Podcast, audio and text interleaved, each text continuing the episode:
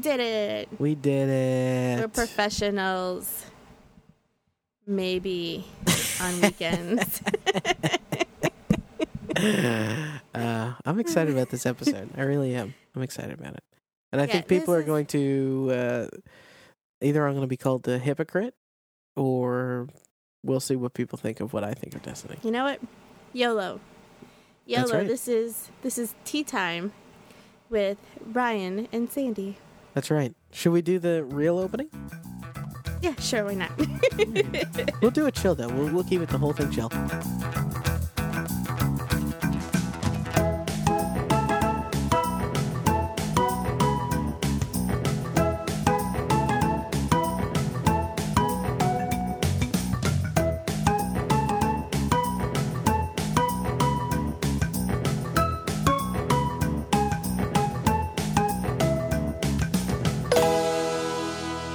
September 17th, 2017.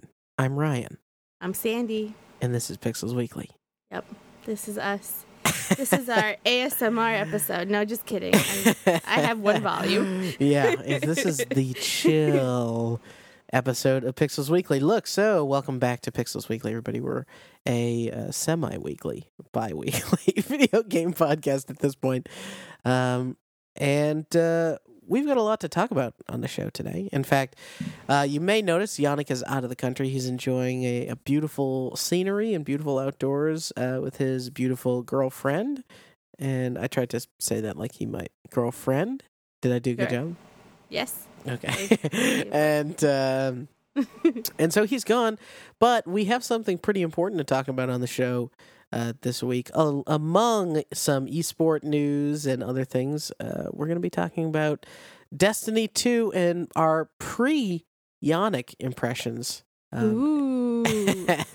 and see when Yannick gets back um, how those impressions can change or alter um, as I enter my sort of second week with the game. But uh, yeah, I, what's what's going? How are, how are you, Sandy? Uh, I could be better. I got sick like a jerk. Oh no, yeah, that does I make me don't- jerk.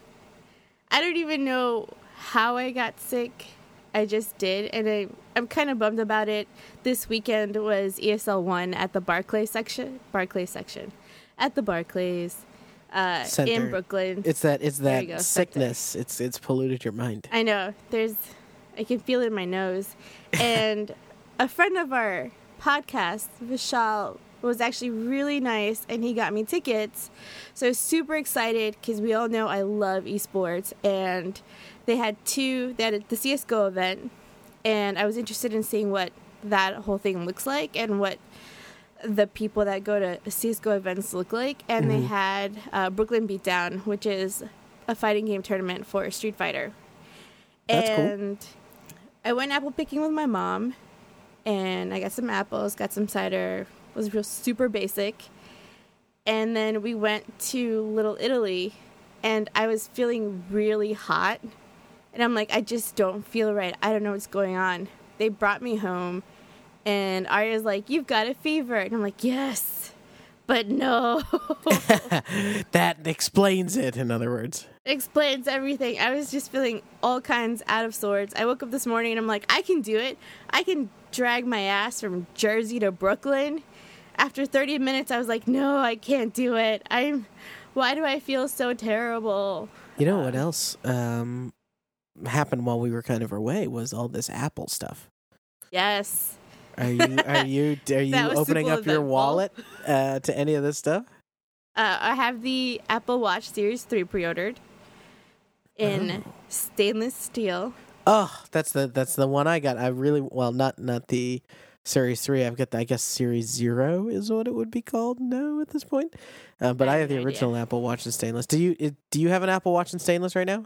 I do. It's I've got the Milanese loop on like a fancy, Yeah, fancy person.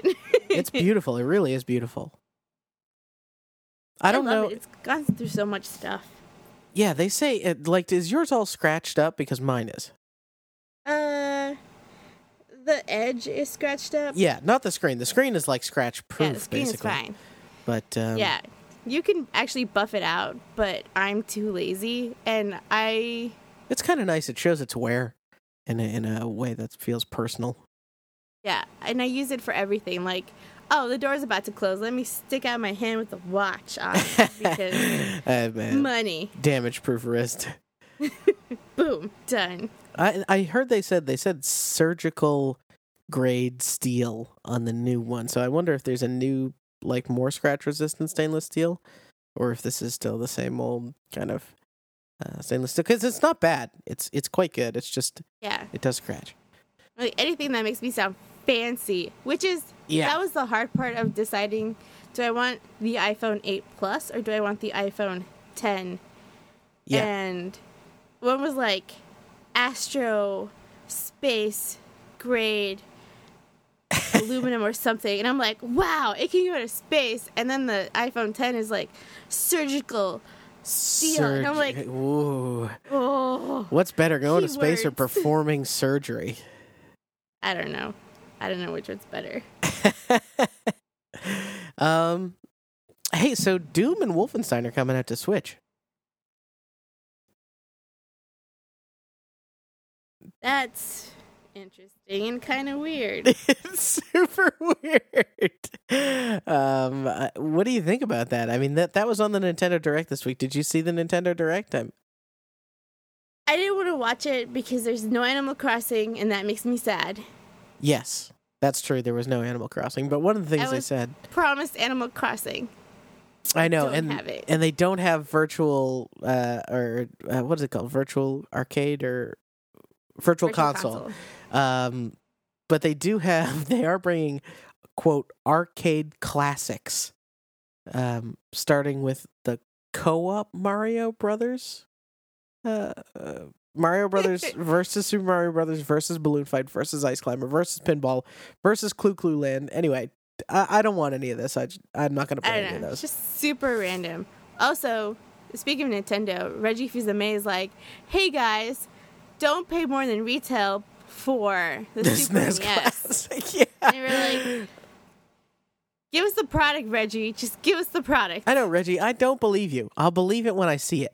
Like you haven't not. He's not earned the right for me to just go. You know, Reg probably right.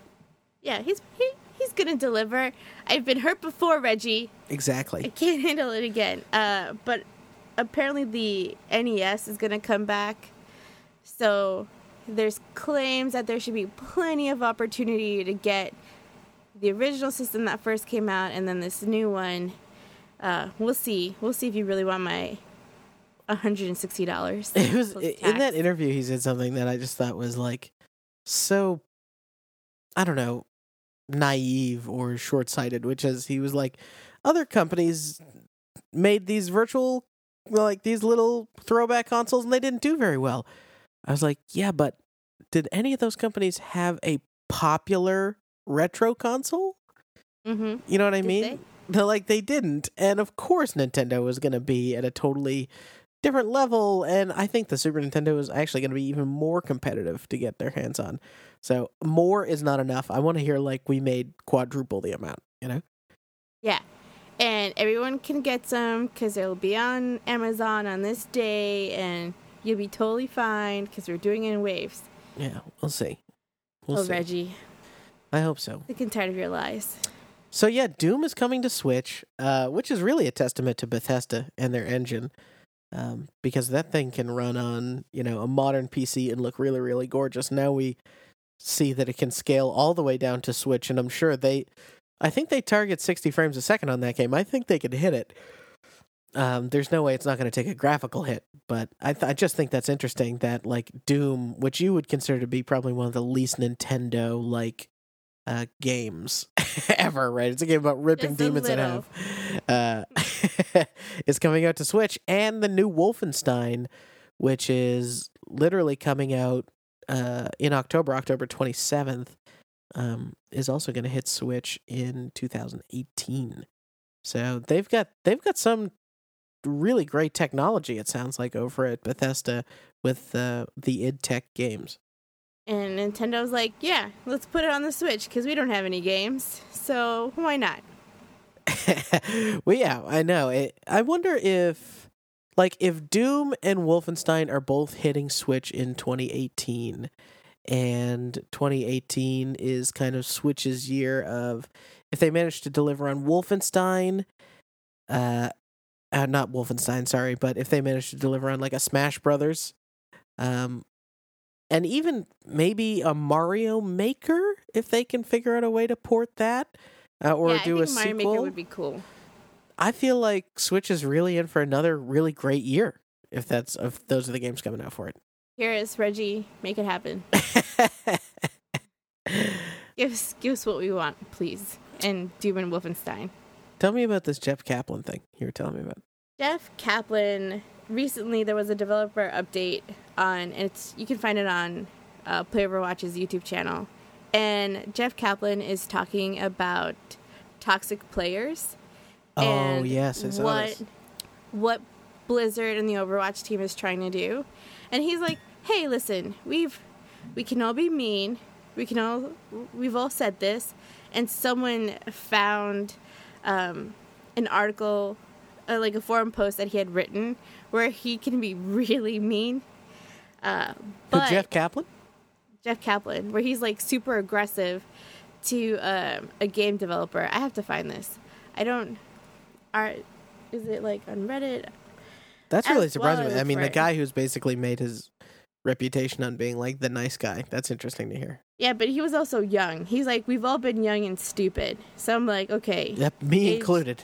definitely is a thing. But he says us having to deal with toxic players is taking away resources from the gameplay. And the reason why you don't have a lot of things you want is because we have to focus on this reporting system and dealing with the toxicity. So if you can all just try to be a little bit nicer, then we can refocus on keeping this game great. So he, while they do assume responsibility for some things, they also place the responsibility back on the player because it's true. Like you don't have to be a jerk when someone's playing the game. Like Yeah. if you want to yell at someone, fine, yell at them, but it's not necessary because you don't know who you're yelling at on the other end.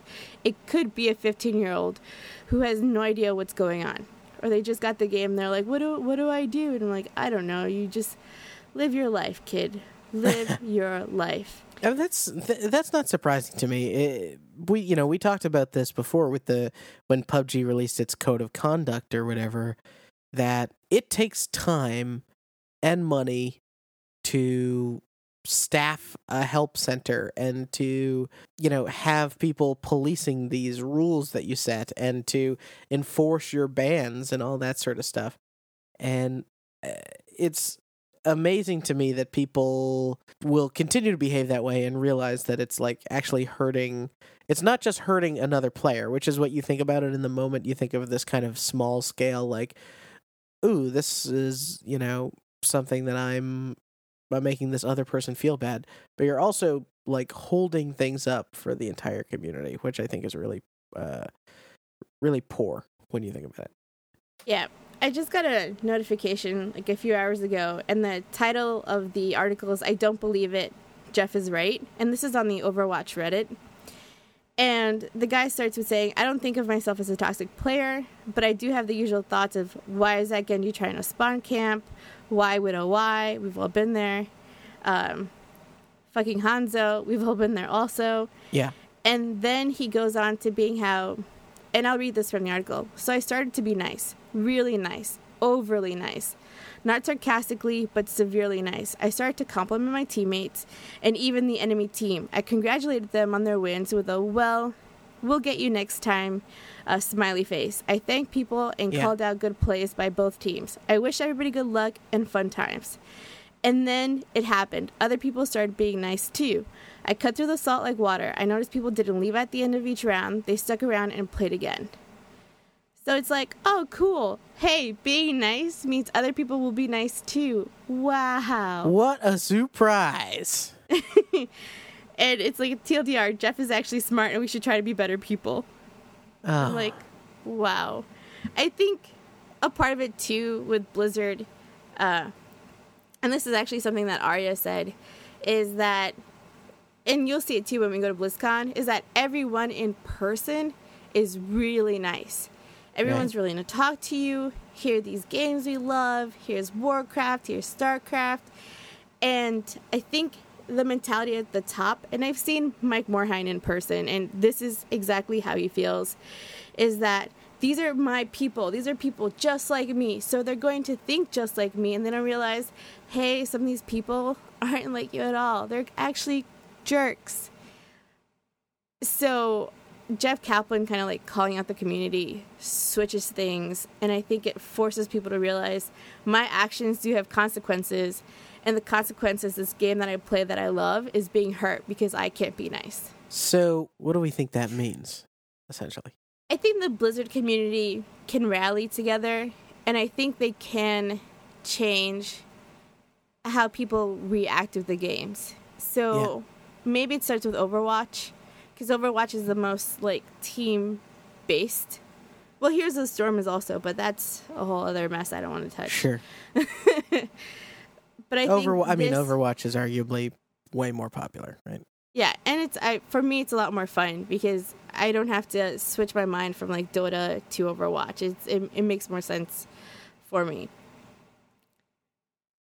Yeah, I, I think oops, the community will be n- nicer, and it will make the game more fun. That seems right to me. I I think it's May- one of those things where if people like gamers maybe haven't thought about the associated cost of their behavior, and they think that there's only a human cost, but uh, when when people tend to realize that this is actually there's a real cost behind it, and that is I'm affecting the game that I like. You know, I'm not ruining somebody else's time. I'm actually ruining my own time. That's when people tend to change. Uh, so we'll see if that actually, you know, bears out. I guess.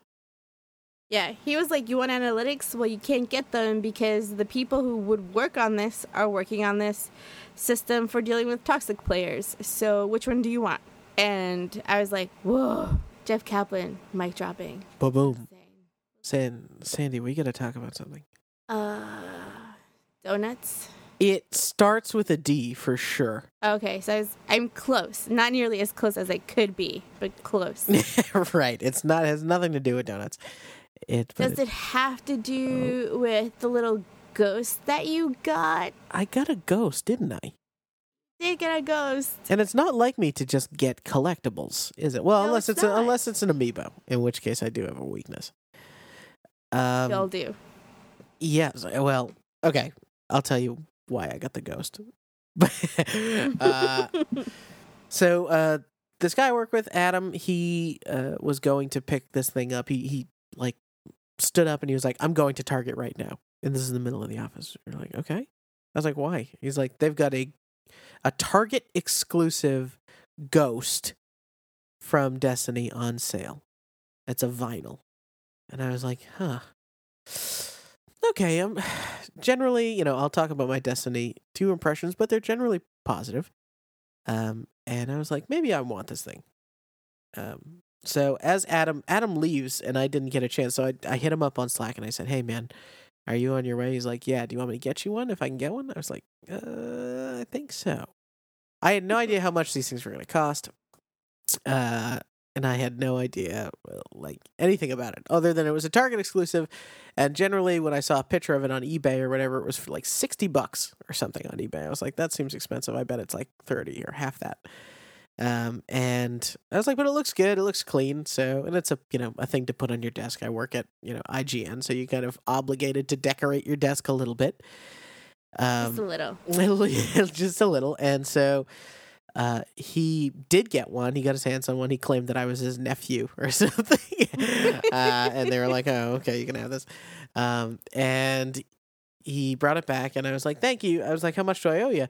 And he said, 13 15 bucks. I was like, ah. whoa, that is really cheap. That's really, really cheap.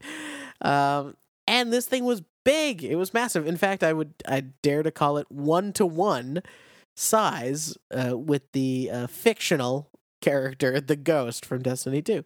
So I was like, wow, that's really, that's a great deal. Like, I'm happy that I asked you to get this. Um, so I unpack and I take pictures. Those are up on pixelsweekly.com, by the way. You can go see all the pictures of this ghost. And uh, I, I'm pretty happy with that ghost. like to, for thirteen dollars, for 13 bucks, right? It's really cool. I mean, the paint job is not great. You can literally see the flaws um, very quickly and easily of the paint job uh, on the thing. You know, it's cheaply made for sure. Um, but it's got a pretty sturdy stand and it, you know, it looks good, especially under certain lighting. So I'm happy. Um, but now we got to talk about Destiny 2. Destiny 2. I'm waiting. I'm waiting so patiently for it to come on PC, and everyone's saying amazing things, and I'm glad. I'm glad I waited. But I want to hear what you think about Destiny because the first one, you kind of had very specific feelings. Does Destiny 2 kind of make up for what you felt when you bought the first one? One could say it makes sense that Pixels Weekly is starting to like do this different time shift in format and maybe you know like we're we're going to be doing more website stuff because this podcast really started with two things being true for for certain.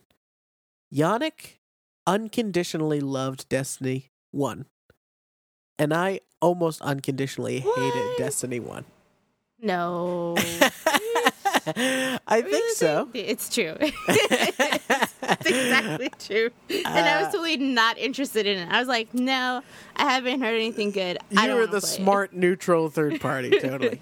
um, yeah. So for obviously people who've listened to the show for a while, I wasn't a fan of Destiny One for various reasons, um, and I could go through some of them. I think like Destiny One, uh, it it had nothing of a story to me when it was really marketed and pitched as a story. In fact, I I think we can talk about one of the number one things I think that helps Destiny 2 is expectations going in. Um, not only for the player base, but for reviewers and like people who have played Destiny 1. You know, they're not pitching like Mass Effect anymore, they're pitching more Destiny. Okay, Um, that's good. and uh, I I think like story wise, Destiny Two is so much. It's it still makes a lot of logical leaps, and it still has a lot of fictional language, and it still has plot points that don't quite connect clearly. But what it does have is a antagonist who has a clear purpose, is trying to fulfill that purpose, and you know, a big surprise. Ultimately, you get in the way.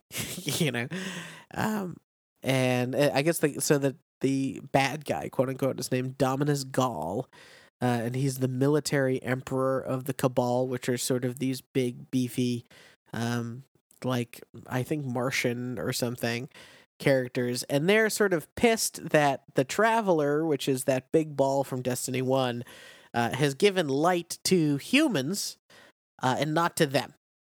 And they think that the humans aren't worthy of this. So he goes with like some like old mentor of his that clearly helps him like hijack this fleet. Um, and they go to show up to capture the traveler and and steal its light. Um, so the first level of the game, I, you know, I won't give away all the plot points of the story. Um, big surprise though that it's a story that's pretty straightforward and you end up being the victor, right? At the end. I would hope so Yeah. Otherwise, no one wants to play a game and be the loser. Right, but it's interesting they do the like Metroid uh conceit where you start off with all your powers and then you lose them immediately.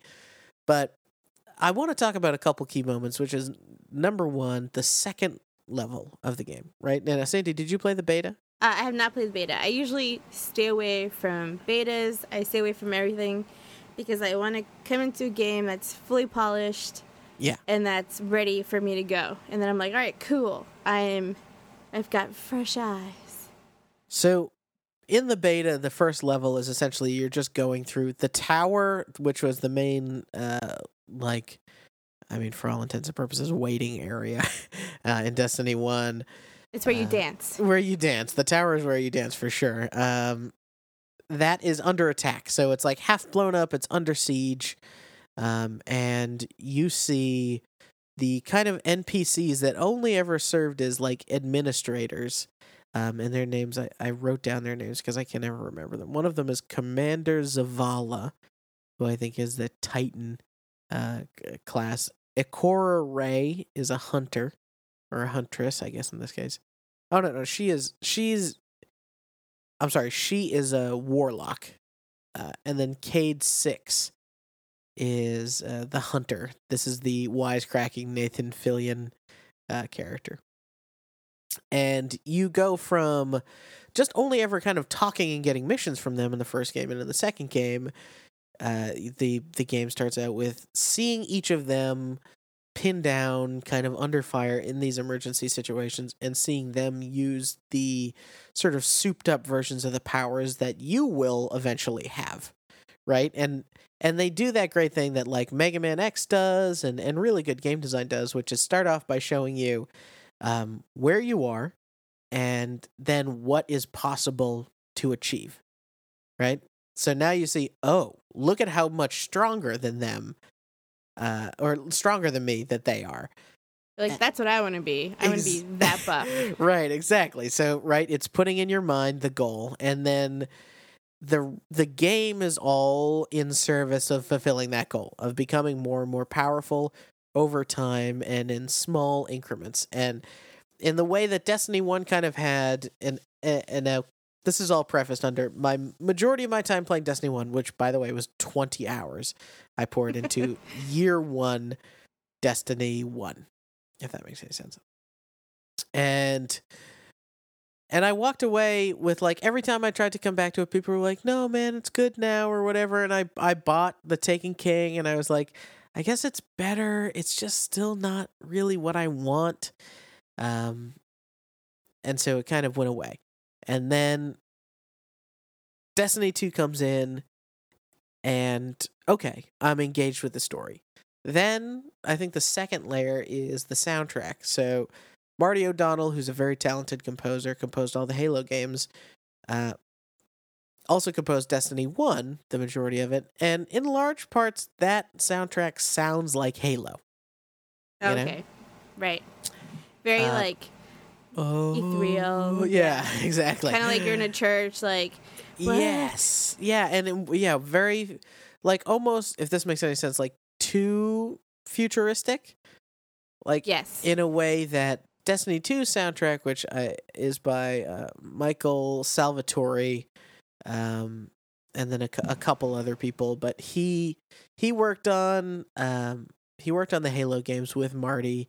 He did Rise of Iron and Taken King as well, but uh, he has kind of made uh, a, a a soundtrack that sounds honestly pretty different to me. It sounds a little bit more electronic and it's more um, orchestral in other moments. It almost like swaps between being sort of like this techno crunch to uh, the second level of the game in the first level, essentially you're thrown off a building and you lose all your power. And then the second entire second level is you limping and not being able to double jump, you can't shoot, you don't have a gun, you know, you it's basically you injured trying to get to safety. And so the whole beginning of the game is giving you some power, showing you the maximum amount of power you have, and then resetting you and putting you in a place that feels so far away from being able to achieve that maximum power. You're like the maximum power that you see the um those other characters have initially, you're like, oh, I should be able to get there no problem. But then when they take it all away, you're like, oh, no, okay. I'm never going to achieve that.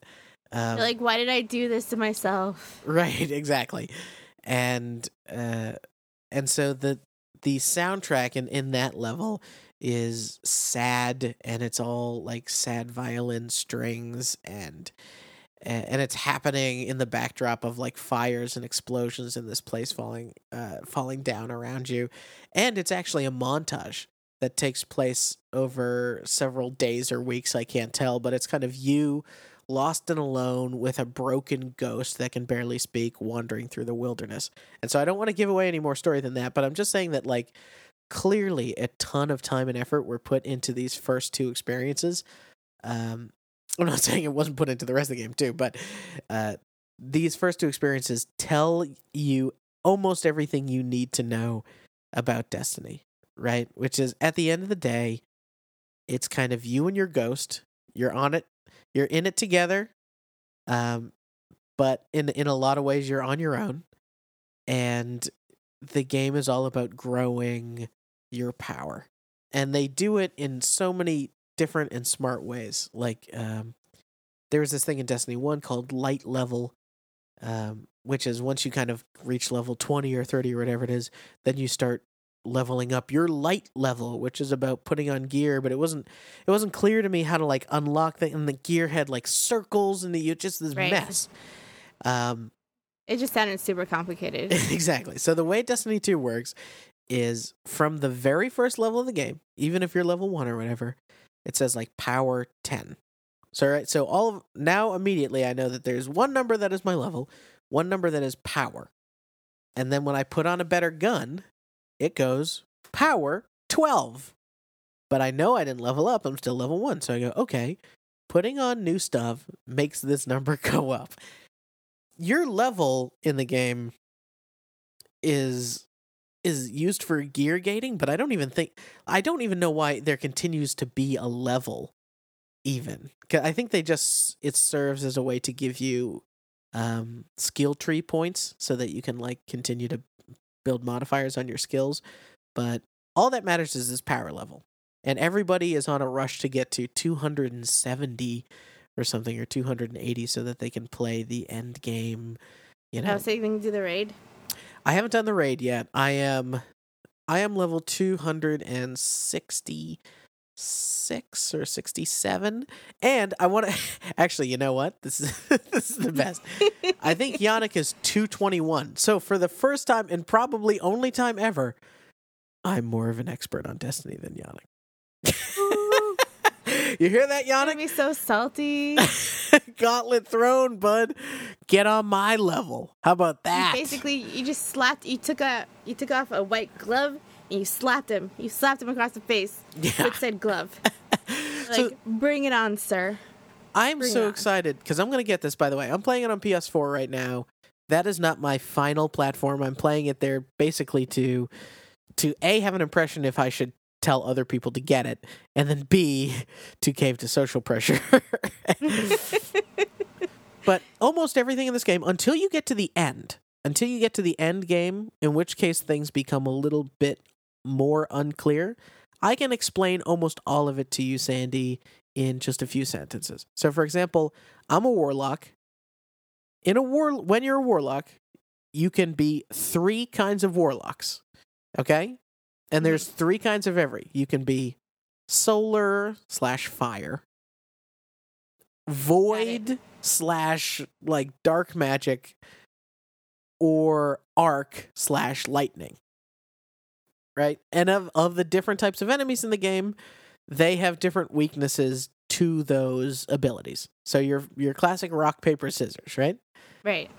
Also, you get guns, and the the three types of guns you have are a regular ass gun, or a rag, regular ass gun that they that they call kinetic, which is so stupid because it just means it's a regular gun.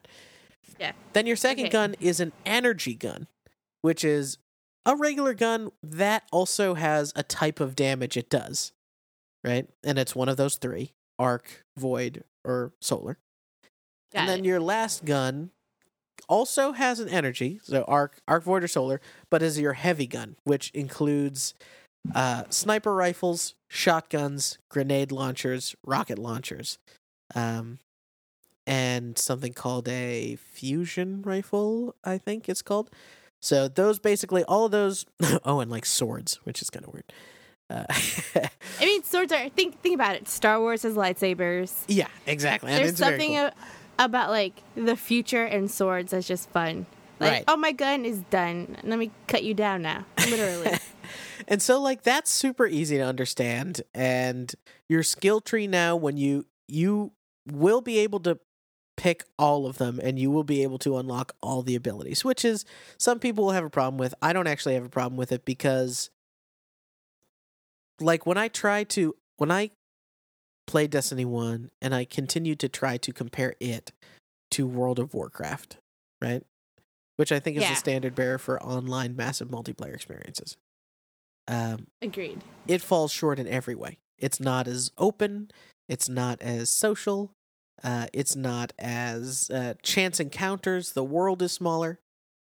But then I heard uh, Giant Bomb talking this past week, and they said it's not World of Warcraft. It's Phantasy Star Online. Did you ever play that game?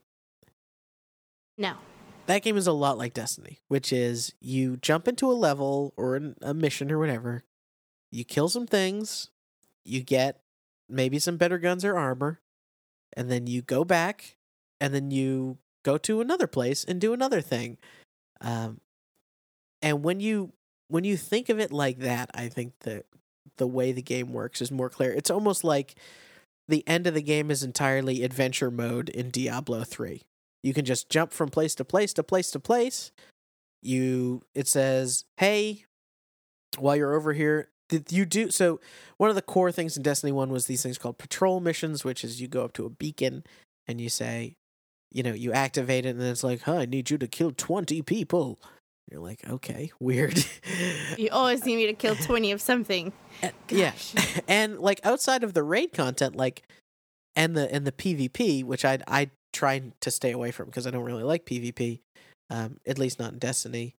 Uh, that felt really shallow and a really boring way to level up. Whereas now in Destiny 2, for example, you'll activate something called an adventure. And an adventure, they'll be like, there's a communications array that has been infected by this thing or whatever. And so you go through parts of the world, some parts of the world that are normally locked to you, or parts of the world that you've never been to before because they haven't been unlocked until you've done this adventure. And you're going through, and now all of a sudden you thought you saw all of Earth, for example. But now there's this whole new section of Earth that you've never been to, and it has a story applied to it. There's a reason why you're doing this thing. Um, and some of it sure is a little post rationalization, but it feels like each little mission at least had a little writing and time spent on it. And of course, you can still do a patrol um, once you reach the you know level twenty, and you've just got to like do stuff. Yeah, you can in the middle of doing your adventure you can pick up a patrol, kill 20 guys, and move on, and you're still on your adventure. You know? So it's yeah, almost like, yeah. a lot more fun. Yeah, it's way, way, way better. um, and so I have paired up with other people. I played a little bit with Davis. Davis helped me through a couple story missions. Um, and I have put I I wish there was some easy way More than me to 20 tell. hours? More than 20 hours into this game, right? For sure. I want to say I'm probably in the uh, I'm probably in the like 25ish hours camp right now, which considering it's it's the first week of the game or whatever, I feel like it's pretty good. Um but I I didn't have to repeat a single piece of content to get to level 20. And That's good. honestly, I think except for taking like public events, which by the way are very clearly labeled on your map. That's right. This game has a map. Ooh. I can't, we all know I can't use that, but still. um, I think you could even use this map. But, That's uh, great. Yeah, you're gonna like it. Um, yeah, when a public event is happening, it labels it on your map. You can just go to it. Um, you even the icon has a little ring around it showing you how much time uh, until it starts or it ends or whatever, so you know when like uh, if it's worth it to even you know fast travel over there. Um, there's still some weird bugs and stuff in the game that I think hopefully the PC players will have to deal with less. Um, because the, you know they're getting it so much later. But uh, th- I think they've actually made a very good game here, Sandy. I can't believe I'm saying it.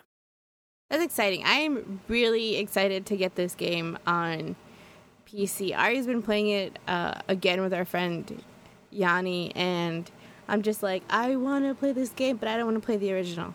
I want to play it on PC, and Yeah. I want to play it for the story that I think they've like. It sounds like they fleshed out, and it sounds a lot of fun, and the, just the gameplay sounds like it's way better than what it was. So I'm like, I'm glad I waited.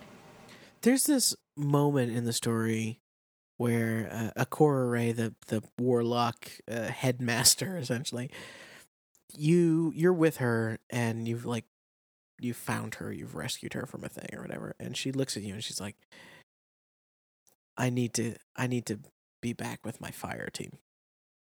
And who she's referring to, she's referring to the other headmasters of uh, Cayde and and Zavala, and and just like that small piece of writing is such a to me it's it's the game not necessarily writing a great line or telling a great story but illustrating what the gameplay is about right? And what is a Yeah. fire team? And a fire team is it's your team but it's also your friends that you're close to you know what i mean? And so that's i'm excited to get it on pc and to be playing with you and Yannick and and Tyler and Curtis, and for us to be able to, because we're all friends and we share, um, we share all these weird conversations off off the podcast. If you can imagine, it gets weirder than this. Uh, we share It all these great, weird, funny conversations with each other, and a lot of times we're doing it, and Heroes of the Storm happens to be in the background, or PUBG happens to be in the background, or over, you know, whatever. The game that we're playing is almost just like the thing we're doing while we're talking, right? Yeah. And that's what Destiny can be too. I think if if we treat it that way. And I, I have this is a game I think IGN gave it an eight point five as their final review after doing the the raid or whatever. And I think that that's where it sits for me. It is not the be all end all of all games. I've played it kind of obsessively over this first week just to see how much how far I can go to to have to do this raid and it seems like it wants even more of my time, which is a little scary. Um and and then of course I started seeing people saying that like the raid is super unfriendly to first time players. Uh but there's there's all these systems and stuff in it and you know, you have your daily and weekly quests which I don't know, firing up your console feels a little bit less satisfying than us jumping on Discord and like doing our weekly quests uh, as we all talk together. Um, so it's weird that like I'm such a an Xbox and, and PlayStation and console enthusiast, but like I feel like my social group with you and and my brothers and Yannick and stuff are all like the social group is on PC. I think at this point. Yeah, I think in terms of like Discord, because Discord makes it really easy for us to just hop in and talk to each other. Yeah. About just nonsensical things, and sometimes I'm not even playing a game. I'm just listening to the conversation, and I'm just like, I'm what is going on? What am I involved with? Um, what am I being associated with? I hope nobody's recording this. you, it's usually I'm like, this is great. I'm going to record this, and they're like, Are you recording us? I'm like, No, yes, There is whatever. A, there's a character in the in Destiny 2 called Failsafe. Have you already heard anything about Failsafe? I haven't. I've pretty much like Avoid I've stayed in the in the dark, uh, but except for the hype. except for the, but the hype is real. So I'm I'm, not going to tell you anything about Failsafe except to say I fully expect after the PC version comes out for you to come back on the show and be like Failsafe is my favorite. It's my favorite character. I love Failsafe. Everybody shut up. Failsafe is the greatest. And I I don't even think Failsafe I don't even know if sh- there's like a physical toy or anything that you could sell around Failsafe because it's an AI. Um but uh my goodness, like I think I think that you're gonna fall in love with that character. And the fact that the the fact that Destiny has any character that you could actually really feel affection for is to me a triumph of Destiny 2 um in terms of its writing and development over Destiny 1. Like Destiny 1 had its writer cut, its composer fired, um, and internal shakeups at Bungie while they were dealing with Activision and all this stuff. And it, I think the end product feels like that. It feels like a bunch of compromises, um, that were all patched into each other in a way that I think Destiny Two, whether you like it or dislike it, I think you can all everybody could agree it feels like a complete thought from Bungie. You know, of like this is what this game is, and this is how we think it should work, and this is how we think uh, people will play it. Yeah, I think it's very telling too that you have characters in the game that you fall in love with, which is and we keep going back to this, which is why Blizzard is so successful in their games, is Right. because hey, I have these characters that I can relate with, and that I love, and now Destiny is giving that with like Cayde Six. There's merch for Cayde Six everywhere. If you hashtag Destiny Two, his little face appears. Like, we'll never hear the end of Nathan Fillion. I'm convinced because of this character Wow. Hey, this is amazing. Um, while we were talking, literally, uh, this came out. Oh, I shouldn't say while we were talking, but this came out yesterday. I guess yesterday evening on Polygon. Uh, Player Unknown's Battlegrounds breaks Steam's record for most users ever. And the game, which again is in early access, is how they this is Owen Owen S. Good writing. The game, which again is in early access, peaked at one million three hundred and forty-eight thousand three hundred and seventy-four concurrent users today, displacing Valve's Dota 2 for top figure of all time. Uh, and that's by over a hundred thousand people. That is insane. But I have mixed feelings about that. One, I think PUBG is a fun game. Uh, I bought it Yeah. and I played with it for a little bit. But I think that number also includes something that Dota 2 doesn't include right now, and that is how many active players there are in China. And Oh, PUBG is including that. So, concurrently worldwide, I believe the number for concurrent active players for Dota 2 is about like 800,000. If you include China, then that number will probably skyrocket. But there's this bug that I don't know if it needs to get patched or like the Chinese government needs to catch wind of it. I don't I don't understand what's going on. But that number includes everybody worldwide and no one's excluded. So the Chinese are included. And the Chinese are really heavily invested into this game. So their numbers count also for now. Oh, that's interesting. Yeah, I, I wonder if those because apparently the uh at last breath PUBG has seen most of its recent growth in China. So Yeah. I wonder if this does include those numbers. And I can't imagine what these numbers are going to hit by the way once this thing's out on Xbox. I think people who don't have PCs and have Xboxes are going to eat up PUBG. Can you uh, I know we've spent so much time on Destiny 2. Uh, do you have anything more on Destiny 2 you want to talk about? No, I'm I'm excited. like, I can't wait to buy up." it. I'm like, maybe I'll get it for PS4. I don't know. I'm conflicted and trying to figure it out. I'm trying to understand what kind of gamer I am. I'm uh and maybe I'll I'll pull Yannick scrub ass through a couple of strikes when he gets back, but uh uh yeah, I'm really excited to see what Yannick says when he gets back because I essentially played this game over two complete weekends pretty extensively most of my weekend and uh That says a lot. yeah, yeah, I haven't played a game like that in a long, long, long time. Um, and especially now that I have Phantasy Star Online, a game which I really love in my head. Like I'm like, yeah, this is just like Phantasy Star. Um, but since he played it in such a different way for me, which is like a shotgun blast right before vacation, and he's gonna kind of come back to it, and the end game is gonna be what it is. I'll be curious to see um, how his thoughts are are different um, than than mine. But Yeah, I'm interested to see what he says. I want to hear from you. Okay, you you picked up PUBG. Picked up PUBG. Well, I- y- Just f- tell me what it's like. Your first from your first start of the game. The well, first I I paid for PUBG, and I'm like, guys, I've got PUBG. Davis and Yannick are like, great. yeah, Play we're playing Destiny own. now.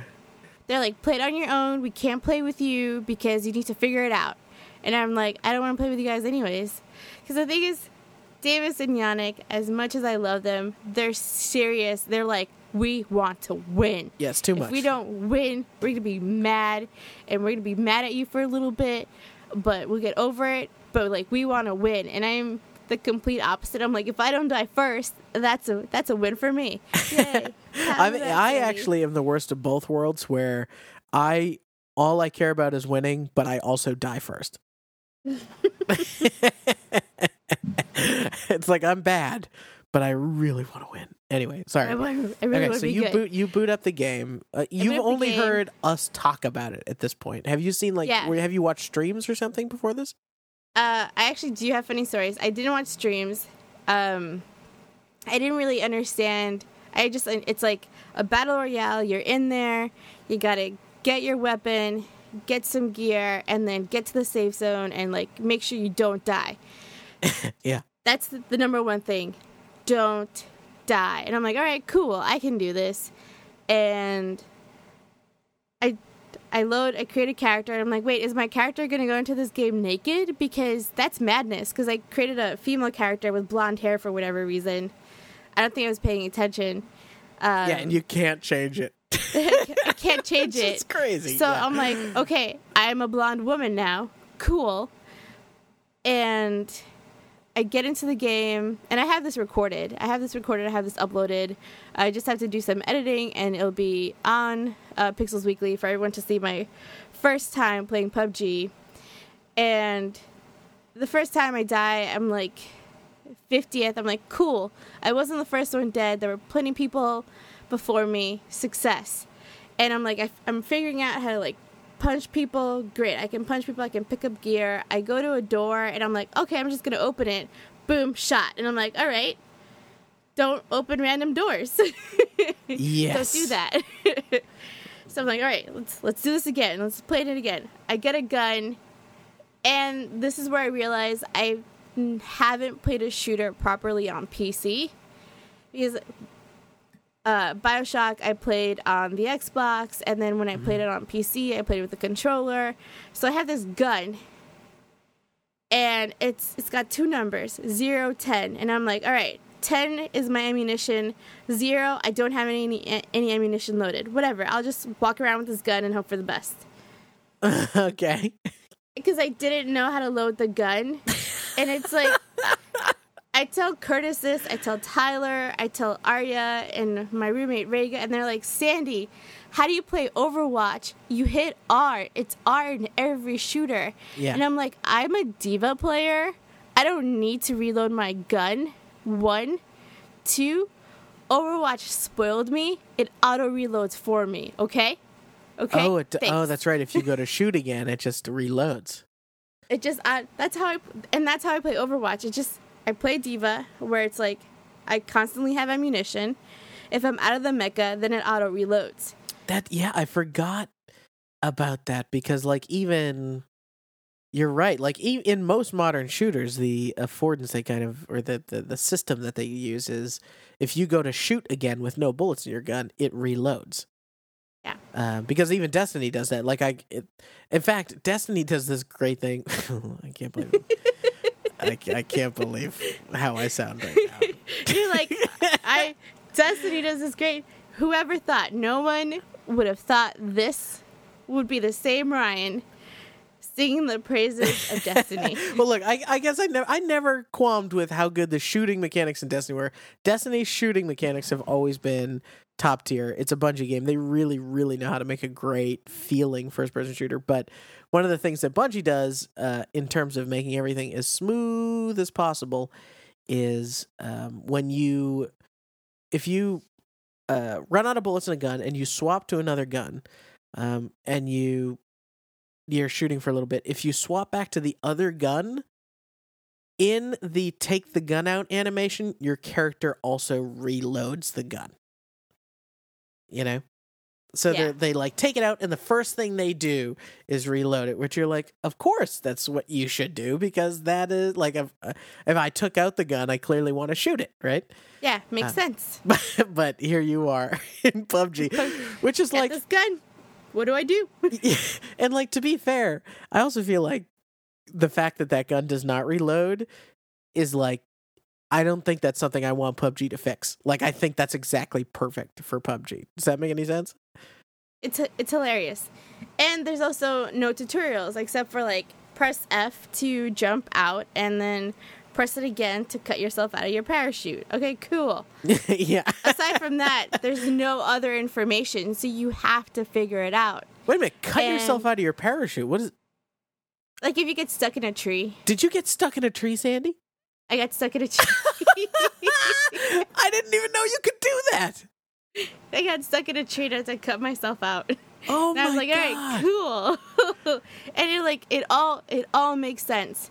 So I have PUBG and I get a message over Discord from Arya going, "Can I play PUBG?" And that's because we have our Steam share, so we share our game libraries. And I'm like, sure, whatever, you can play it. Uh, but PUBG has done this thing where it locks the character creation, so you can only have the one character. Oh, So he's playing as my character on his account. you know you shouldn't say that. It's in their code of conduct not to not do that. You're not allowed. Yeah, but like, you know, it, but we're doing it. we're basically married. I mean, It's- like, yeah, exactly. We're fine. not we're not doing anything like It's the household Steam this. account. It obviously Yeah. is the household. We Steam. share everything. Uh, so he's playing, and he's got a clip of this on YouTube as well. And the first game, they're they're playing, they're being ridiculous. Uh, they go to this one guy, hey, we're not going to shoot you, we're not going to shoot you. And one of them sneaks behind and shoots the guy that they're just saying they're not going to shoot. Oh my god! And of course, this is stuff that's going to happen. It's like Bro, betrayal, are they playing? Are they playing duos or are they playing singles? they're playing duos. Okay, because I was gonna say it's not allowed to form alliances with people in either. So, but in duos, they hear this this kid because while you're playing, like you can hear everyone talking, and this kid's like upset because his friend left him, so he had this teammate, and now he's stuck by himself. But this kid is amazed at this new gun that's been patched into the game, and he's like, "If you guys want this gun, it's up here." And they're like, "He's gonna kill us," and they're like, "No, no, no." I, I was like, "I trust him. I trust him." and our roommate's like, "No, he's he's gonna kill us. Like we should keep eyes on him all the time." And they end up becoming friends with this kid, and the kid is so baffled and in awe that one, they're being really nice to him and they haven't killed him yet. Two, that he found this weapon that they just patched in at the first game he played, and he's and we have a clip of this too, and I'll I'll share it uh, with you. And he's just like, "Wow, you guys are so nice. This never happens in PUBG. I someone would have shot me by now." And he's like, "My friend left me. This gun is so cool. You guys are so nice." And I'm like, "What is hap?" And I'm watching this, and I'm like, "Oh my God, bless this kid's heart. He, you've made his day. He believes Yeah. in humanity again because of you two."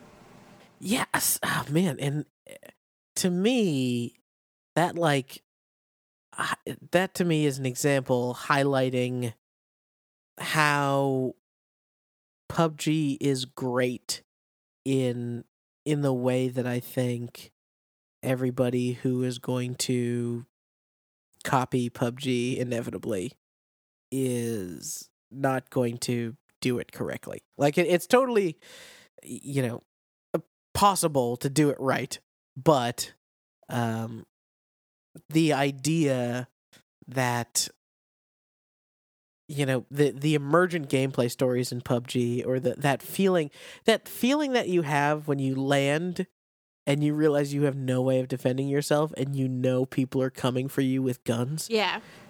it, nothing else has ever captured that for me in the way that PUBG does, and and and honestly still does. If anything, I I I become immune to it, and then like I go away from it for a couple days, and then when I play it again, I'm like, oh fuck, fuck, fuck, fuck, fuck. like Must get weapon. must get weapon. gun. And then of course you're afraid to shoot it, right? Because it like I don't know about you, but I don't know any of the weapons by name, and like y- No, you know, I don't. eh, I don't know any of that. like I pick up something and I look at the silhouette and I'm like, that's probably an assault rifle, and then I shoot it. It's a shotgun. I'm like, well, I guess I just gave away my position. uh, like, oops. Yeah. oh, that's that wild. game is definitely what you make it. And this kid was just like, "Here, guys, I'm gonna leave you all my gear. I'm gonna be your friend on Steam." And then you just hear his mom yelling at him. And he's like, I, "I gotta go, guys. I gotta go."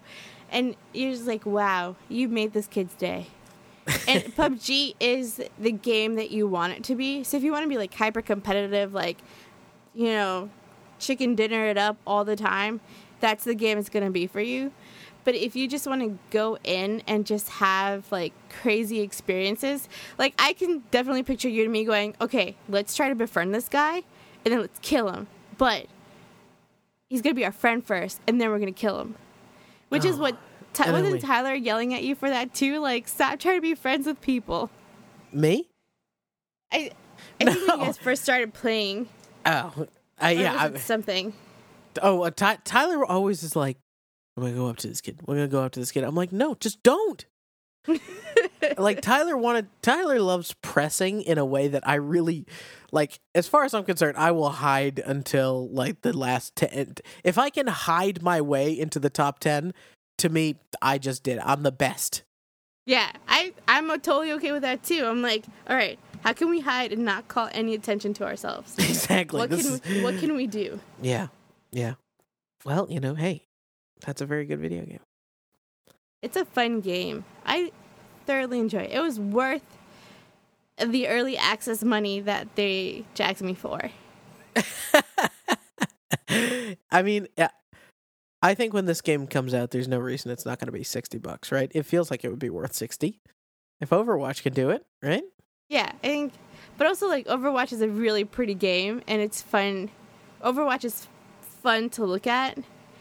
This Oh. game is just. I think the bugs also add to that, where it, like it makes it fun. You're like, oh, I didn't know I could do that. Oh crap! Here's a, a vehicle, and now I'm gonna run someone over. Oh, that didn't really work. What what else am I gonna do? I think that the bugs add to the gameplay. Did you see the latest Overwatch short The there's a new one. of the the, the one with Mei? I haven't Oh seen it. yeah, yet. that one. Uh, have a box of tissues ready. Oh wow.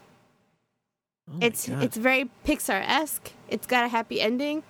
That one, Arya watched it. He sends me a message and he's like, "I can't handle this. I didn't finish watching it because I'm so sad." And I'm like, "Finish watching it till the end. It gets better." And he's like, "Oh, I'm so glad you watched it and told me that because now I'm happy again." it's a it's it's one of those shorts that like you've and Mei Mei and Widowmaker I think are one of the more tragic characters for Overwatch because Widowmaker was like brainwashed to kill her husband and now she's just like a stone cold killer. And she used to be a really like lovely person. Everyone on the Overwatch team loved her and now she's become this murderer. yeah. And for Mei, she we all know that Mei was the only person that survived in the Arctic on from her entire team, but actually seeing that really messes with you and you're like Blizzard, we love you. Stop watching Pixar movies. Thank you. I can only handle this kind of emotion so much. Um, also, I want that little, I want her little, char- the little character that's always hanging around her. oh, the It's little name. the little Beepo, Yeah, Bebop, Uh, Depot that's thing. that's not its name at all. But that that yeah, the I want it. Um.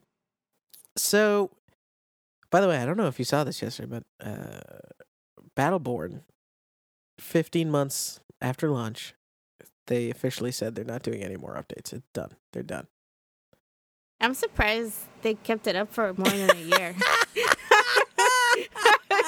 Really oh, cold as ice and sandy. Oh my god.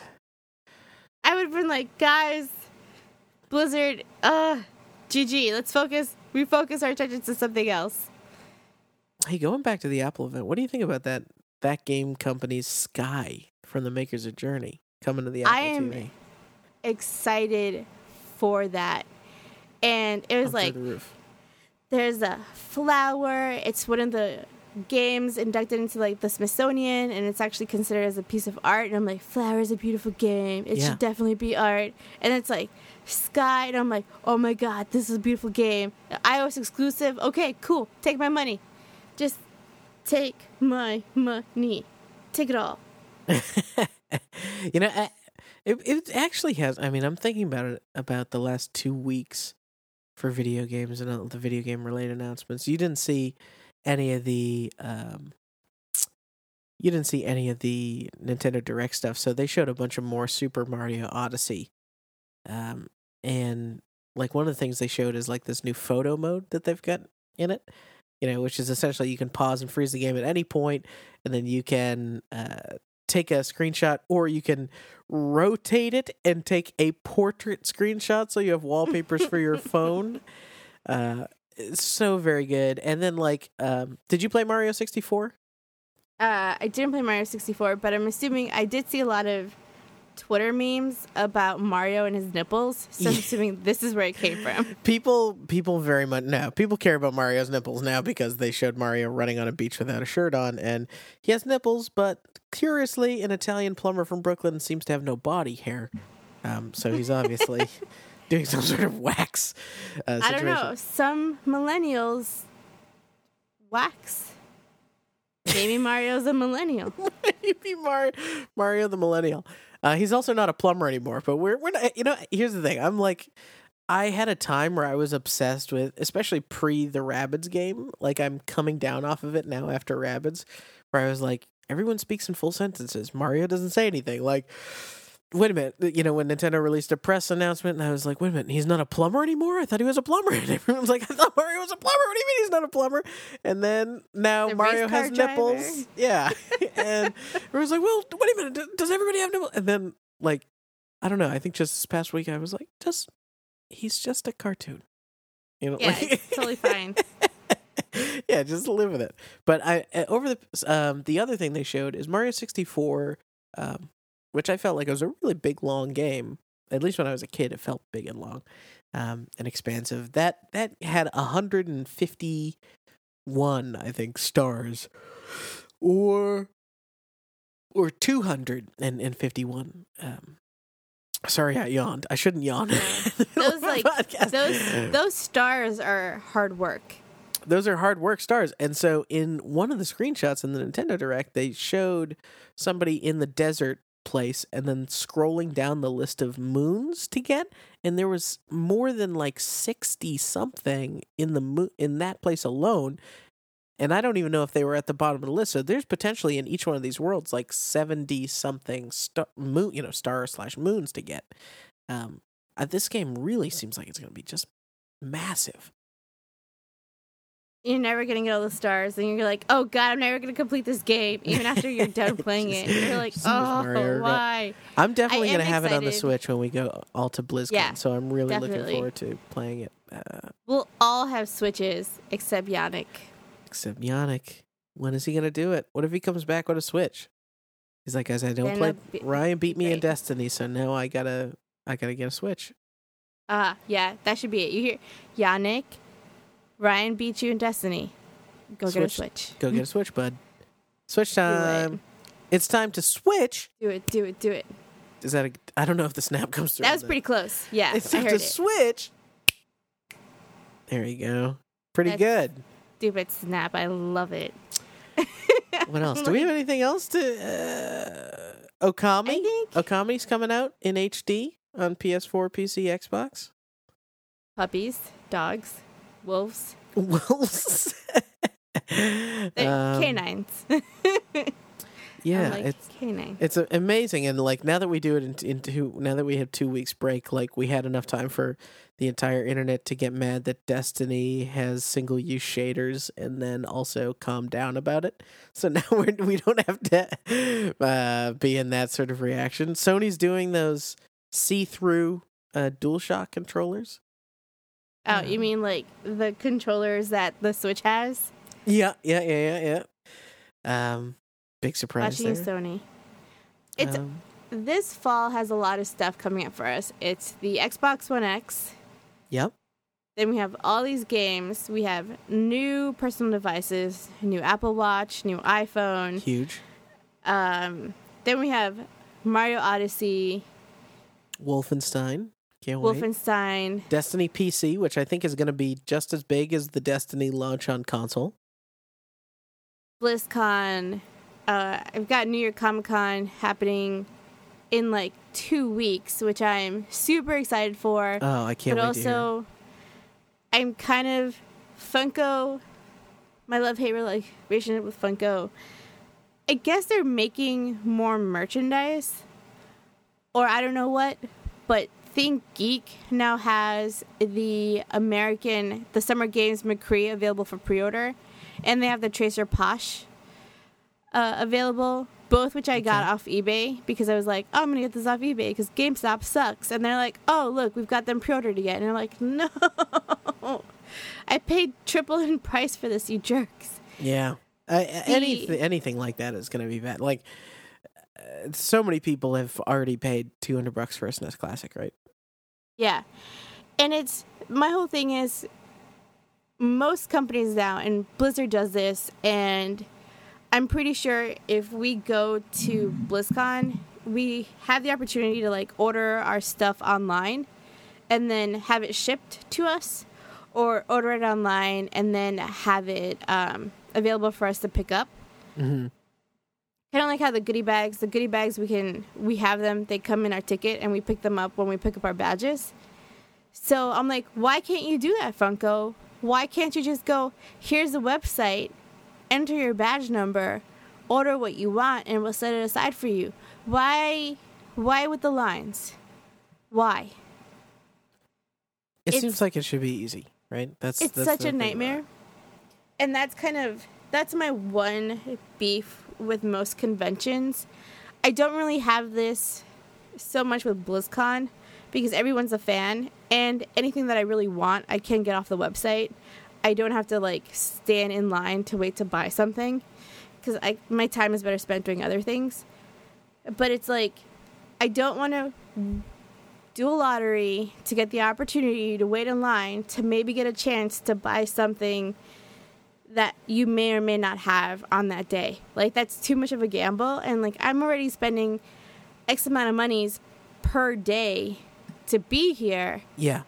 that I'm not gonna I could have gone to I could go to work, get paid more than wait online and wait for this thing to happen. I mean, it was even hard just hearing you list out all the variables in that. Thing. like maybe get in line to maybe get the, you know, the, I mean, yeah. It's it's too much. It's too frustrating. And I know once we get closer to BlizzCon, they'll be like, "Hey, they already know that we have tickets. It's already tied up to our email addresses, and I believe our email addresses are the same ones that we use for Battle.net." So it's gonna be like, "Oh, cool! You're an att- attendee. You've got Yeah. the virtual ticket. Mhm.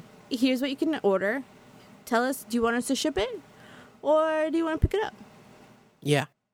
I feel like I might pick mine up only because I think it'll be handy to have the backpack on the show floor, you know? Yeah, that the badge, you get that with the badge. The one thing people are upset about is that for the first time ever, and IGN reported on this, you can order the goodie bag without needing a virtual ticket and without needing to be an actual at- attendee. And you can upgrade it to like a deluxe version for an extra $10. And the extra $10 gets you double of everything except for the backpack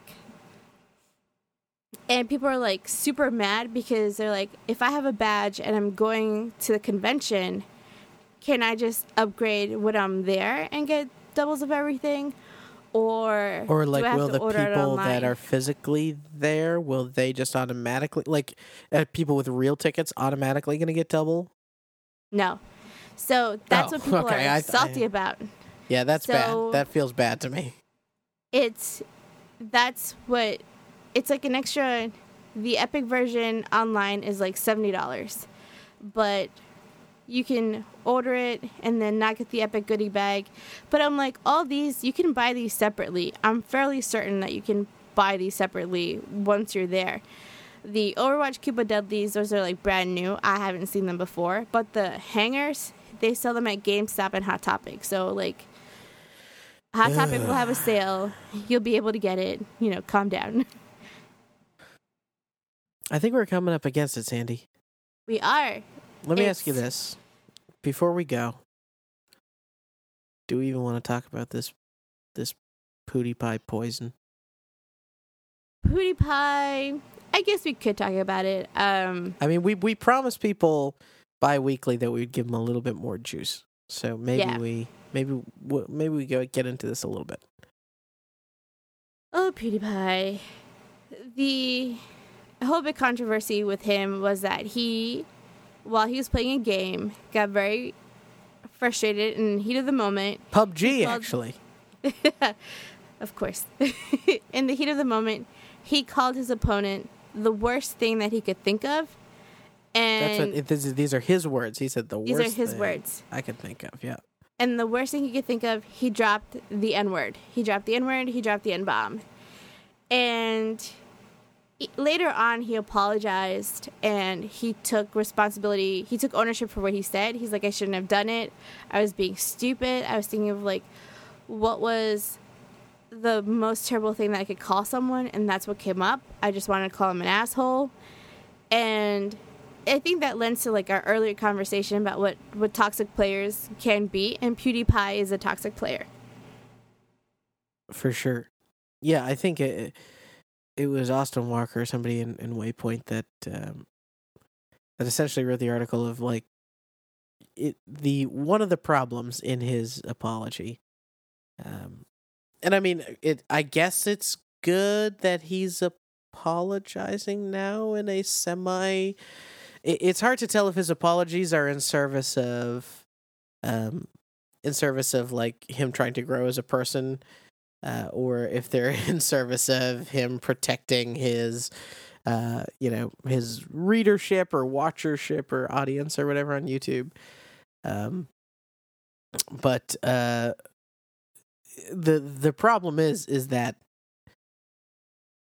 and I think this is hard to describe to people who use words like this and uh, you know I've been young and stupid and and even you know used horrible words like this one in the past uh not not quite like he did it uh Right. and and uh you know not not in the same context and I I don't even know if it was that you know that word in particular but uh it's more like the problem is that you think that that's the worst thing that you could say you know which is which is telling. Like right you saying that like speaks volumes, and maybe it's a combination of things. Maybe it's a combination of like he's so disengaged from the world around him that he doesn't really think about how this is going to affect other people. Maybe he doesn't have any friends that would be like, hey, that's wrong. Because a ton of people came to his defense and was like, well, he was really angry. He said that in the heat of the moment. I'm like, I get really angry too. If I were to punch you in the face because I was really mad over something really dumb, would that be acceptable? Because it was in the heat of the moment and I was mad? No. so treat this in the same context. Like, it's not his word to use, it's not our word to use, it's not anyone's word to use. Right. And just in the same vein as like physically hurting someone would be hands down unacceptable. Doing that kind of emotional damage is also unacceptable. He's got a ton of young followers. Imagine some of them being black or african american and hearing him say that going oh my god what does he think about me? Or now i have to defend why i like him or it it just it puts you in such an awkward position and it makes you think of so many things. And we've seen a, a lot of articles come up where being a person of color is considered ugly by the media and here we have a very popular figure on youtube trying to think of the most disgusting word that he can say and that's this he goes it, to a yeah. racial slur yeah so it's kind of like reconciling those two and going, "Oh, holy crap! What what do we do?" You know, and I saw somebody on Twitter um, being snarky, which is kind of what Twitter is for these days. Um, say like uh, uh, a game reviewer is or a game journalist is bad at Cuphead, uh, and gamers freak out, uh, and PewDiePie uses the N word, and people say, "Well." Uh, it's the heat of the moment, you know. Like they they have excuses for him, right? Because they and that's clearly saying something that I think is true, which is um, for some sect of the gaming audience, especially immature sect, you're kind of I hate to even say the gamer gators, but you're kind of one of them. They perceive you as quote being one of them or not, and if you're in Right. their clan, and this is true of just human behavior, if you're in the social group, um, they defend you, and if they perceive you as being outside of it, uh, you're mocked and ridiculed and given a hard time. And uh, you know, I think I, I've had long diatribes on the show before about PewDiePie, how I don't like him. I I don't even think at PewDiePie's best that he is actually that funny. Um, no, he's not. He gamed the system, and that's how he became the king of YouTube. That's exactly what he did. Yeah, I mean, he was. PewDiePie is like this really beautifully amazing case study in the right place at the right time, right? And and and maybe not, you know. Maybe I, I'm sure. Look, I'm sure with the amount of content he puts out that he he does spend. I know how long it takes to edit this show. Um, although I might not edit anything out of this episode. maybe my yawn. Um, and you know, it does take a lot of work to cut video together, and he does do a lot of uh, editing or with those videos. So I'm sure he's putting in hours of of time daily. You know, um, but I think he,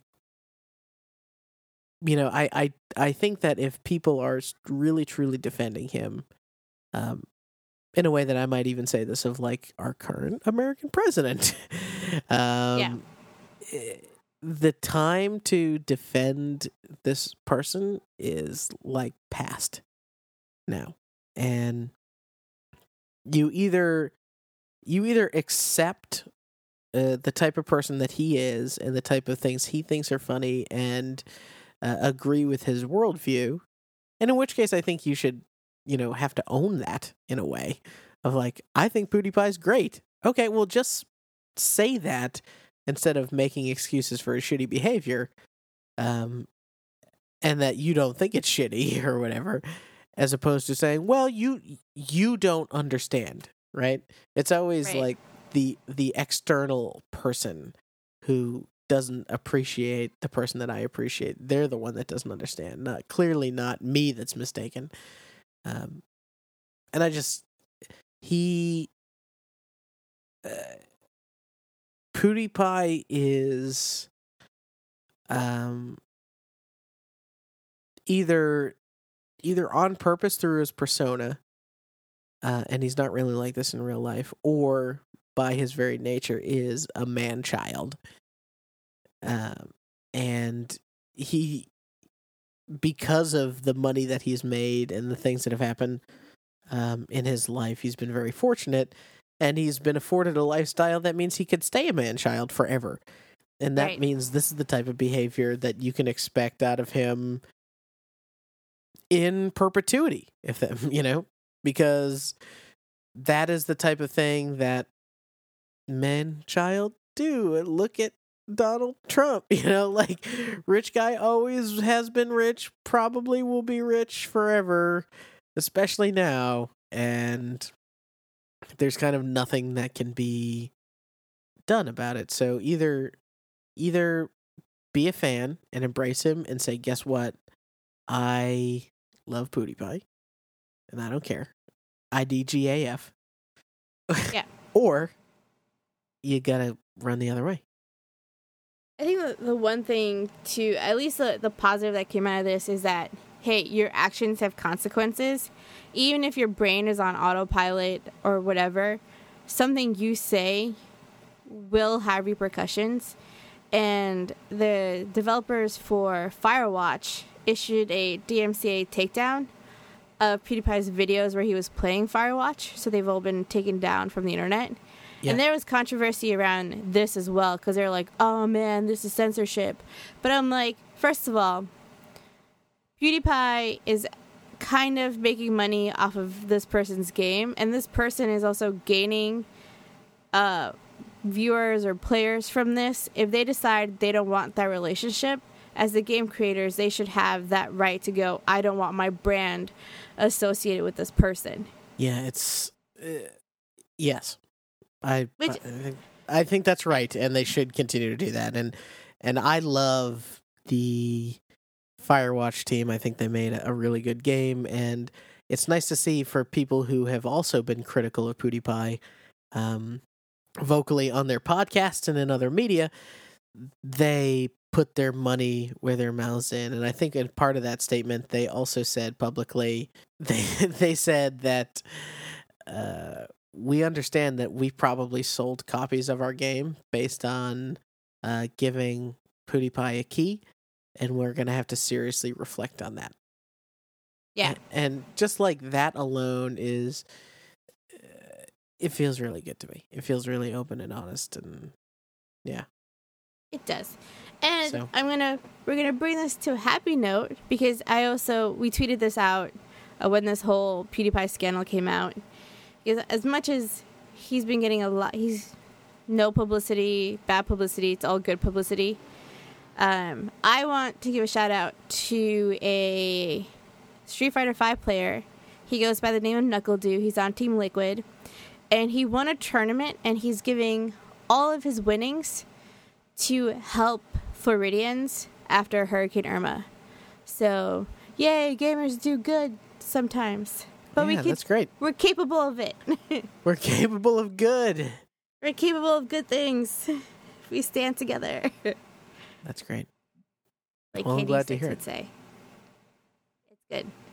Speaking of which, Yeah. you can follow us on Twitter at PixelsCast. Whoa. You can also follow us on Instagram and all other socials at Pixels Weekly. And you can get every episode of the podcast for free, unless you're Curtis, Unless at you're pixelsweekly.com. Hey, Sandy, thanks for doing the show this week.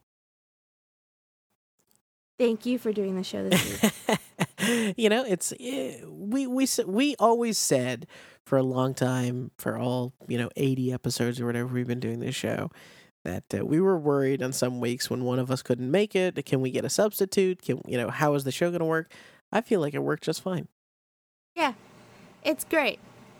It's. Uh, so Yannick is off the show. No, just kidding. no, we can't. I can't wait to have Yannick back, and and and now, if he, God forbid, if I am now his kindred spirit in this Destiny stuff, he, the world is truly a bizarre place. Anything can happen. Anything is possible, and until next time, Adios. au revoir. I can't. I couldn't do it without that, and we'll see you next two weeks. Bye.